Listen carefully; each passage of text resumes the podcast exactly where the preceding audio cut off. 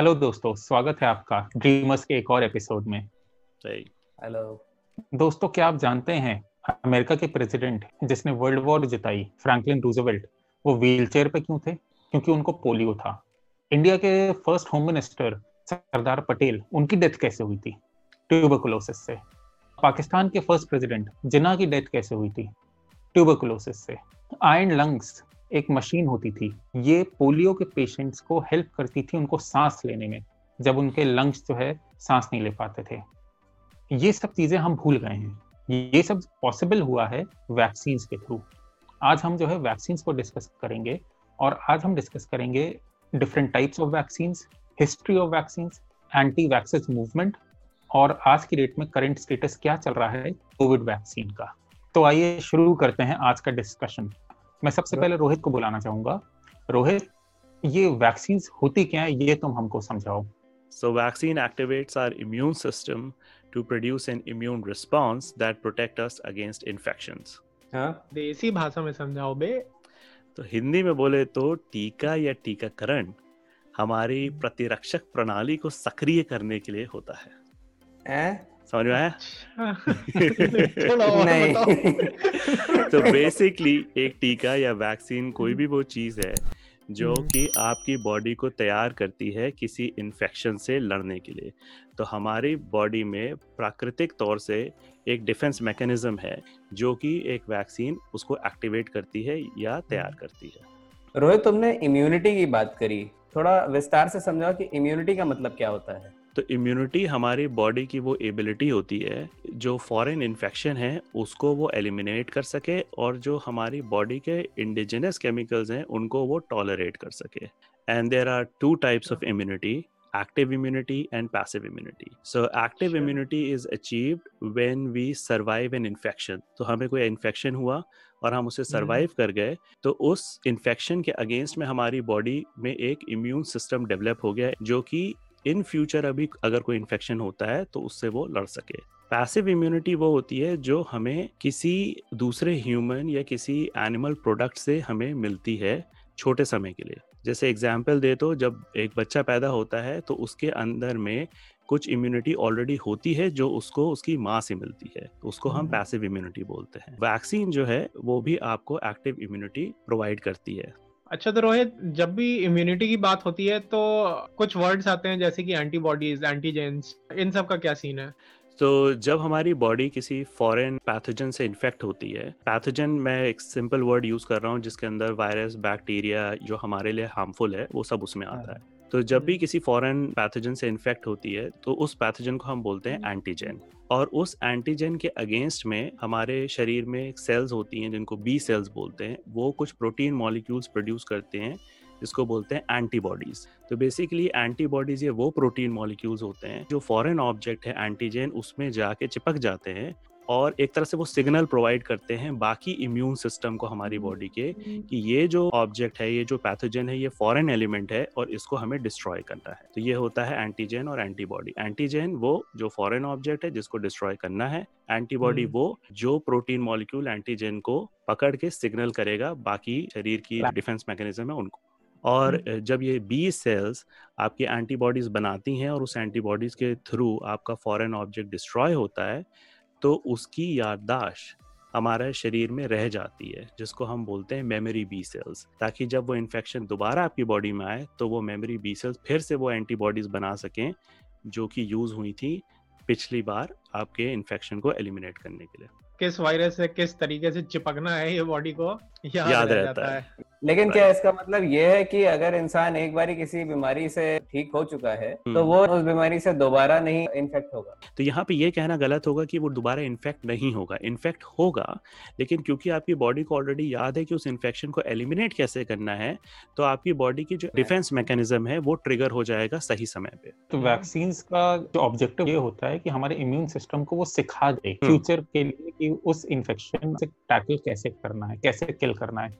तो ये defence mechanism जो है it is an active defense mechanism और एक्टिव इम्यूनिटी और इस तरह की एक्टिव इम्यूनिटी जो है हमारी बॉडी वैक्सीनेशन या वैक्सीन के थ्रू भी एक्वायर कर सकती है।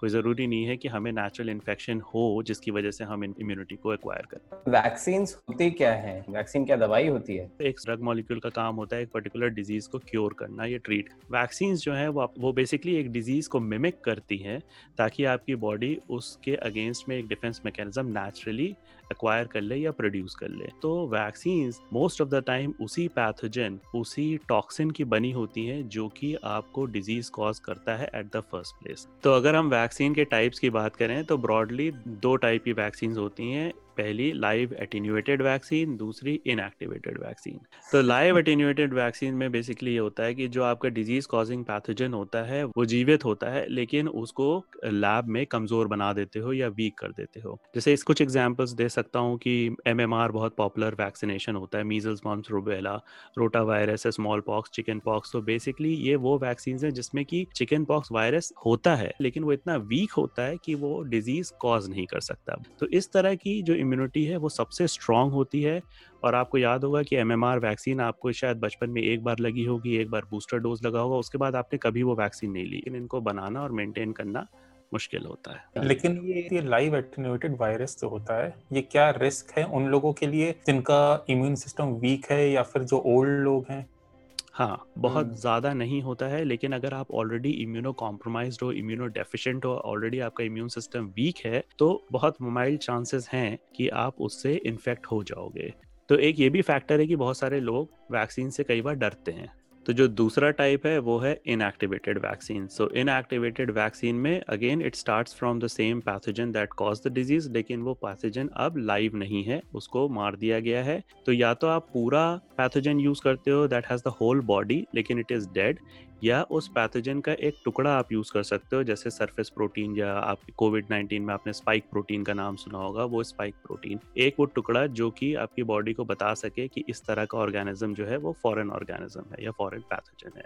फिर इसी इनएक्टिवेटेड में एक और कैटेगरी है, जिसको बोलते हैं रिकॉम्बिनेंट या डीएनए या आरएनए बेस्ड वैक्सीन तो अभी आपने कोविड के मामले में सुना होगा कि एक नई वैक्सीन बन रही है, जो कि आरएनए बेस्ड वैक्सीन है। तो आरएनए बेस्ड या डीएनए बेस्ड वैक्सीन वो होती हैं, जिसमें कि आप वायरस या बैक्टीरिया का, के डीएनए लो, एक डीएनए का टुकड़ा, और वो आप ह्यूमन बॉडी के अंदर इंजेक्ट कर दीजिए। तो ह्यूमन बॉडी की जो मशीनरी है, जो डीएनए से प्रोटीन बनाती है, वही मशीनरी यूज़ होके वायरस के आरएनए से वायरस का ही प्रोटीन बनाएगी, और उस वायरस प्रोटीन के अगेंस्ट में आपकी बॉडी एंटीबॉडीज बनाएगी। लेकिन यहाँ पे ये बता देना चाहता हूँ मैं कि अभी तक कोई भी आरएनए या डीएनए बेस्ड वैक्सीन अप्रूव नहीं हुई है। So it's still under research.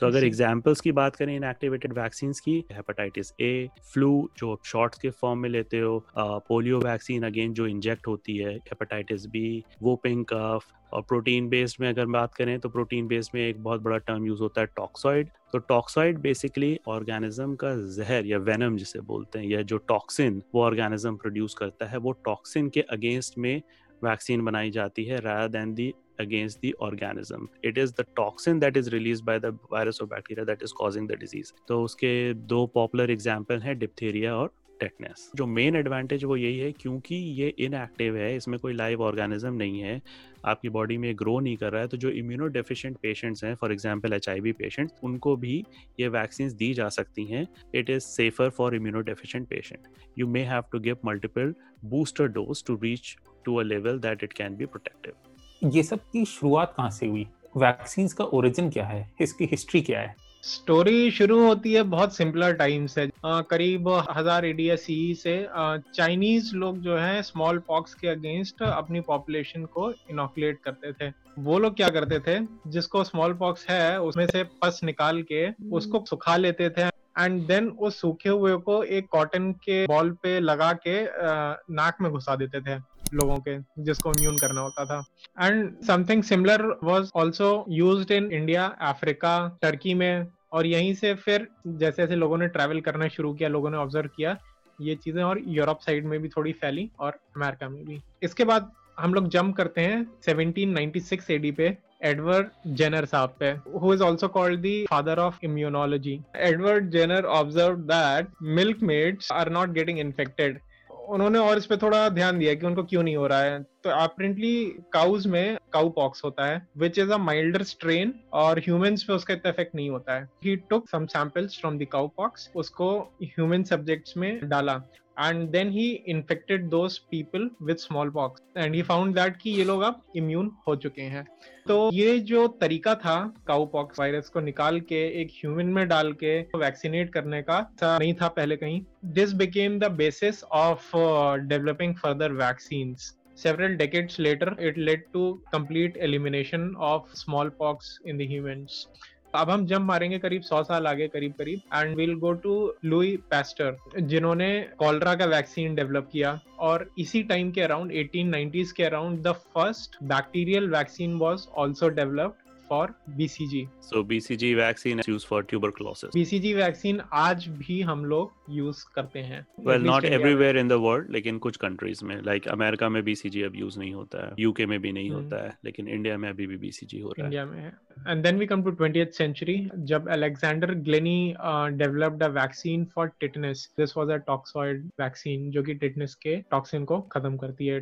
That was developed in 1923 and uh, इसके बाद से up till until now vaccine are being developed and they are being perfected आज की डेट में भी uh, कई वैक्सीन डेवलप हो रहे हैं और एक ही डिसीज के लिए अलग अलग वैक्सीन भी हो सकते हैं। फॉर एग्ज़ाम्पल पोलियो जिसमें कि एक लाइव एटिनेटेड वैक्सीन भी होती है और एक वाला वैक्सीन भी है जहाँ पे वायरस डेड करके डाला जाता है। तो जो हम हम्म। हमारे इंडिया में दो बूंद ज़िंदगी के देते हैं that is a live attenuated vaccine जिसमें एक वीकेंड uh, वर्जन है पोलियो का। उस दो बूंद ज़िंदगी कैंपेन ने इंडिया से पोलियो को इरेडिकेट कर दिया है। Yeah, वो एक बहुत ही सक्सेसफुल कैंपेन रहा है हमारी पब्लिक हेल्थ का। hmm. इसी कैंपेन से मुझे याद आया कि बोलते थे कि जो एक भी बच्चा छूट गया सुरक्षा चक्र टूट गया।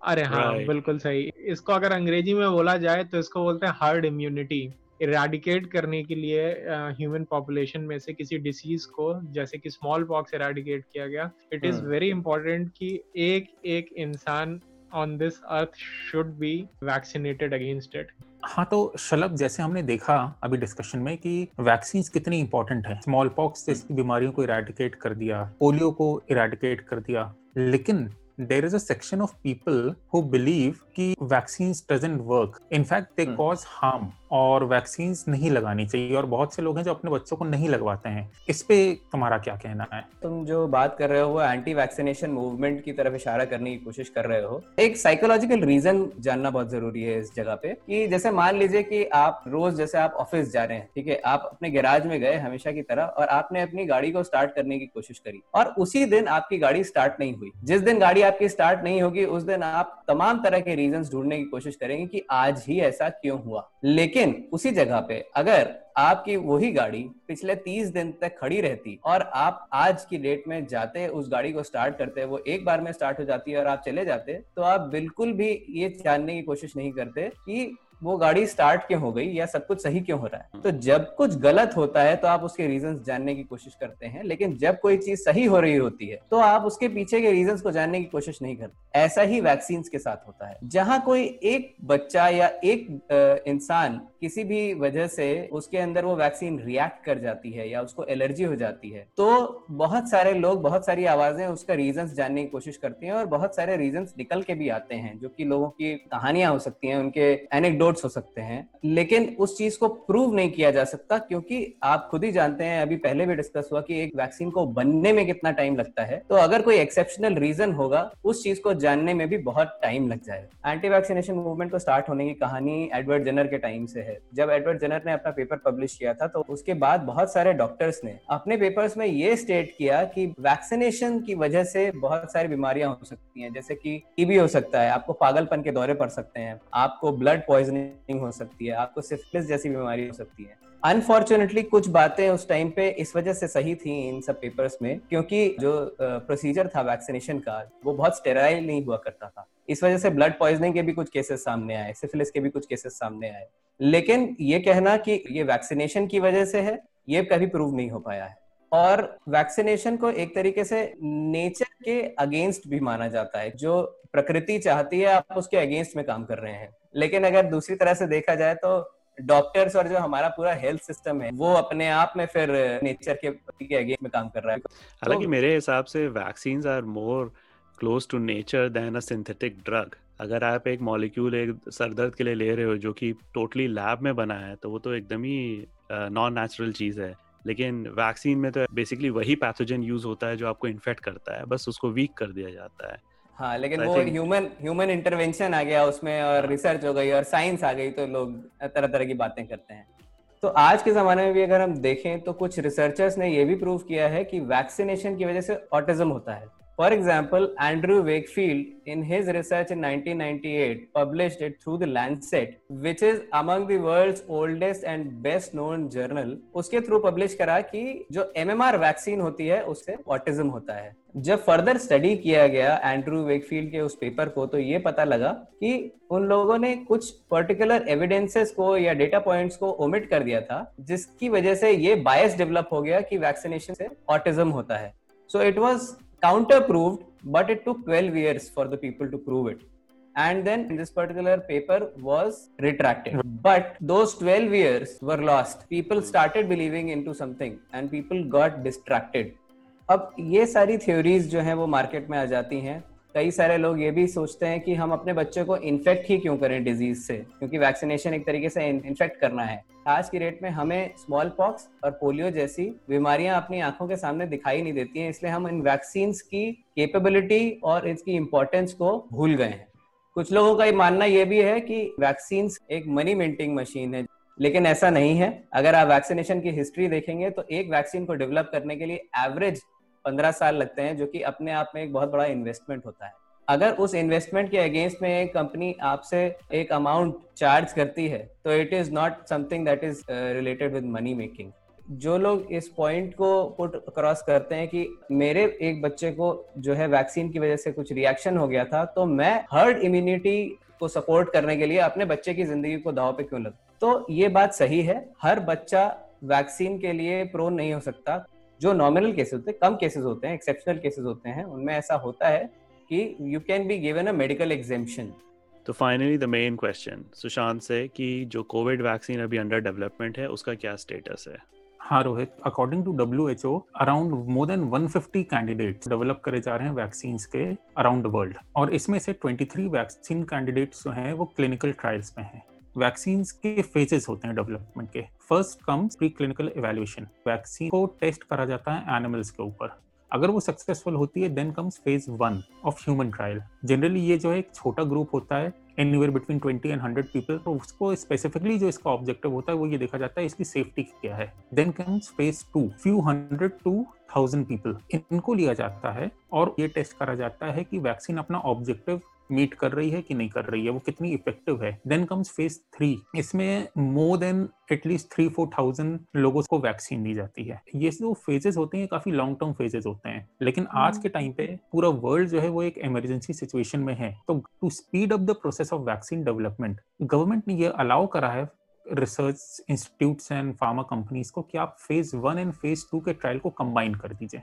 और अच्छा। कुछ कंपनीज़ ने ये भी कहा है कि ड्यूरिंग फ़ेज़ थ्री ट्रायल्स हम जो है वैक्सीन का मास प्रोडक्शन भी शुरू कर देंगे सो so दैट जैसे ही हमको अप्रूवल मिलता है अथॉरिटीज से हम एकदम मार्केट में लॉन्च करने के लिए तैयार रहें। जनरली वैक्सीन डेवलप करने में बहुत टाइम लगता था। जो अभी तक फास्टेस्ट डेवलपमेंट हुआ है वो हुआ है एबोला वैक्सीन का। That also took almost five years इस टाइम पे जो वैक्सीन कैंडिडेट चल रहे हैं, वो मॉडर्ना की है। Moderna is a US based biotechnology company एक ऑक्सफोर्ड यूनिवर्सिटी की जेनो इंस्टीट्यूट उनकी वैक्सीन है और चाइना की कंपनी है कैंसाइनो इनकी वैक्सीन है। ऑक्सफोर्ड यूनिवर्सिटी की वैक्सीन जो है, वो सबसे आगे चल रही है। उसको एक हेड स्टार्ट मिली थी। उसको सेफ्टी ट्रायल करने की ज़रूरत नहीं पड़ी क्योंकि वो सेफ्टी ट्रायल पहले ही कर चुके थे। वो जो है मर्स वायरस के लिए वो वैक्सीन डेवलप कर रहे थे क्योंकि it is the same family of corona virus उन्होंने उसी वैक्सीन को यहाँ पे अप्लाई करना शुरू करा। It is undergoing phase three trial Oxford University की वैक्सीन ये जो ट्रायल सब्जेक्ट्स को दी गई थी तो उन्होंने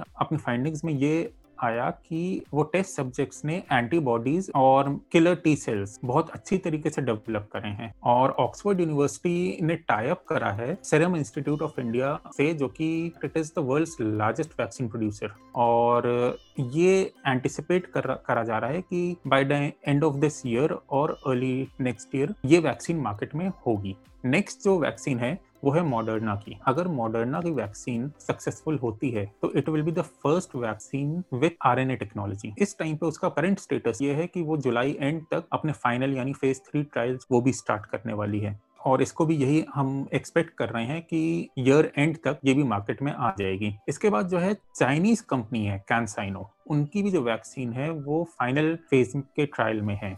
अगर हम आते हैं इंडिया में तो इंडिया में इस टाइम पे कई वैक्सीन कैंडिडेट्स हैं जिस पे काम चल रहा है, लेकिन जो सबसे आगे चल रही हैं वो दो वैक्सीन हैं। One is Covaxin by Bharat Biotech it's a joint venture between Bharat Biotech ICMR Indian Council of Medical Research and National Institute of Virology ये जो है इनएक्टिवेटेड वायरस पर बेस्ड है और इसका जो है first level one clinical trial वो जुलाई में स्टार्ट हुआ है। एक जो दूसरी वैक्सीन है that is ZyCovid by Zydus Cadila ये भी जो है इस, इसने भी अपना phase one trial again mid जुलाई में स्टार्ट करा है और उनका ये कहना है कि it will take seven months for them to complete their trials तो जनवरी के बाद हम इसको भी मार्केट में उम्मीद कर सकते हैं। इसमें मैं ये बताना चाहूँगा कि India is the world hub of producing vaccine Indians को इसका बेनिफिट क्या है? प्रोडक्शन अगर इंडिया में हो भी जाएगा तो भी जो जिस कंपनी ने ऑर्डर दिया है प्रोडक्ट्स तो उस कंपनी के पास ही जाएँगे। बिल्कुल जाएँगे और वो एक्सपोर्ट होंगे लेकिन गवर्नमेंट ने ये कहा है इंडियन कंपनी से कि आप जब प्रोड्यूस करते हो वैक्सीन तो आप जो है अपने कॉन्ट्रैक्ट में ये कंडीशन रखिए कि कुछ परसेंटेज जो है प्रोडक्शन का वो आपको अपनी कंट्री के लिए भी रखना है। तो क्या तुम कह रहे हो कि एक मैंडेटरी क्लॉज है या फिर ये एक एडवाइजरी है गवर्नमेंट की तरफ़ ये एक एडवाइजरी है, लेकिन सिचुएशन के हिसाब से ये माना जा रहा है। इसमें हम उम्मीद कर रहे हैं कि आफ्टर अक्टूबर हमें जो है गुड न्यूज़ मिलना शुरू हो जाएगी। एंड वी आर होपिंग कि हो सकता है ईयर एंड तक वैक्सीन मार्केट में आ जाए, तब जाके हमारी लाइफ नॉर्मल हो जाएगी। hopefully तब जाके हमारी लाइफ नॉर्मल होना शुरू होगी yeah. because, but that is going to be the new world record in vaccine development True. i hope you have learned something from this discussion and and if you like our content then please like share and subscribe to our channel so we'll see you in the next episode till then bye bye bye bye so we recorded this video a couple of weeks back और उसके बाद से कुछ और updates आए हैं। क्या? सबसे पहला जो अपडेट आया है वो रशिया से आ रहा है। रशिया कह रहा है कि by twelfth August they will register a vaccine और उसके बाद वो डिस्ट्रीब्यूशन स्टार्ट करेंगे for their health workers and for army personnels मतलब वर्क फ्रॉम होम खत्म? नहीं इतनी जल्दी नहीं क्योंकि ये जो रशिया जिस वैक्सीन के लिए कह रहा है WHO की साइट पे। वो मेंशनड है going on under phase one and two trials और रशा कह रहा है कि वो जो है बहुत जल्दी लॉन्च कर देंगे। अभी सितंबर में उसका डिस्ट्रीब्यूशन स्टार्ट हो जाएगा और अक्टूबर में मास डिस्ट्रीब्यूशन तो अगर रशिया की माने तो अक्टूबर तक एक वैक्सीन जो है वो रेडी हो जाएगी for public use vaccine available तो होगी लेकिन उसकी एफिकेसी क्या होगी और क्या सेफ्टी पैरामीटर्स पे वो कैसा परफॉर्म कर रही है वो अभी कहना मुश्किल है। क्योंकि उसके ट्रायल्स जो है वो काफ़ी ज़्यादा स्किप हुए हैं ऐसा लग रहा है फ़ेज़ वन में उन्होंने स्टार्ट करा था विद थर्टी एट सब्जेक्ट्स तो वो काफ़ी okay. कम है ओके okay. इससे ज़्यादा जो है डब्ल्यू की साइट पे इंफॉर्मेशन इसके लिए अवेलेबल नहीं है तो ये और सोर्स से ऑथेंटिसिटी के क्वेश्चन भी हैं ओके okay. और जो सेकेंड अपडेट है वो सेरम इंस्टीट्यूट की जो ऑक्सफोर्ड वैक्सीन है ऑक्सफोर्ड यूनिवर्सिटी की उसका इंडिया में phase two and phase three trials के अप्रूवल मिल गए हैं। और उन्होंने Bill and Melinda Gates Foundation के साथ टाइप अप करके थर्ड वर्ल्ड कंट्रीज़ के लिए प्राइस कैप करा है। Around two twenty five rupees per dose okay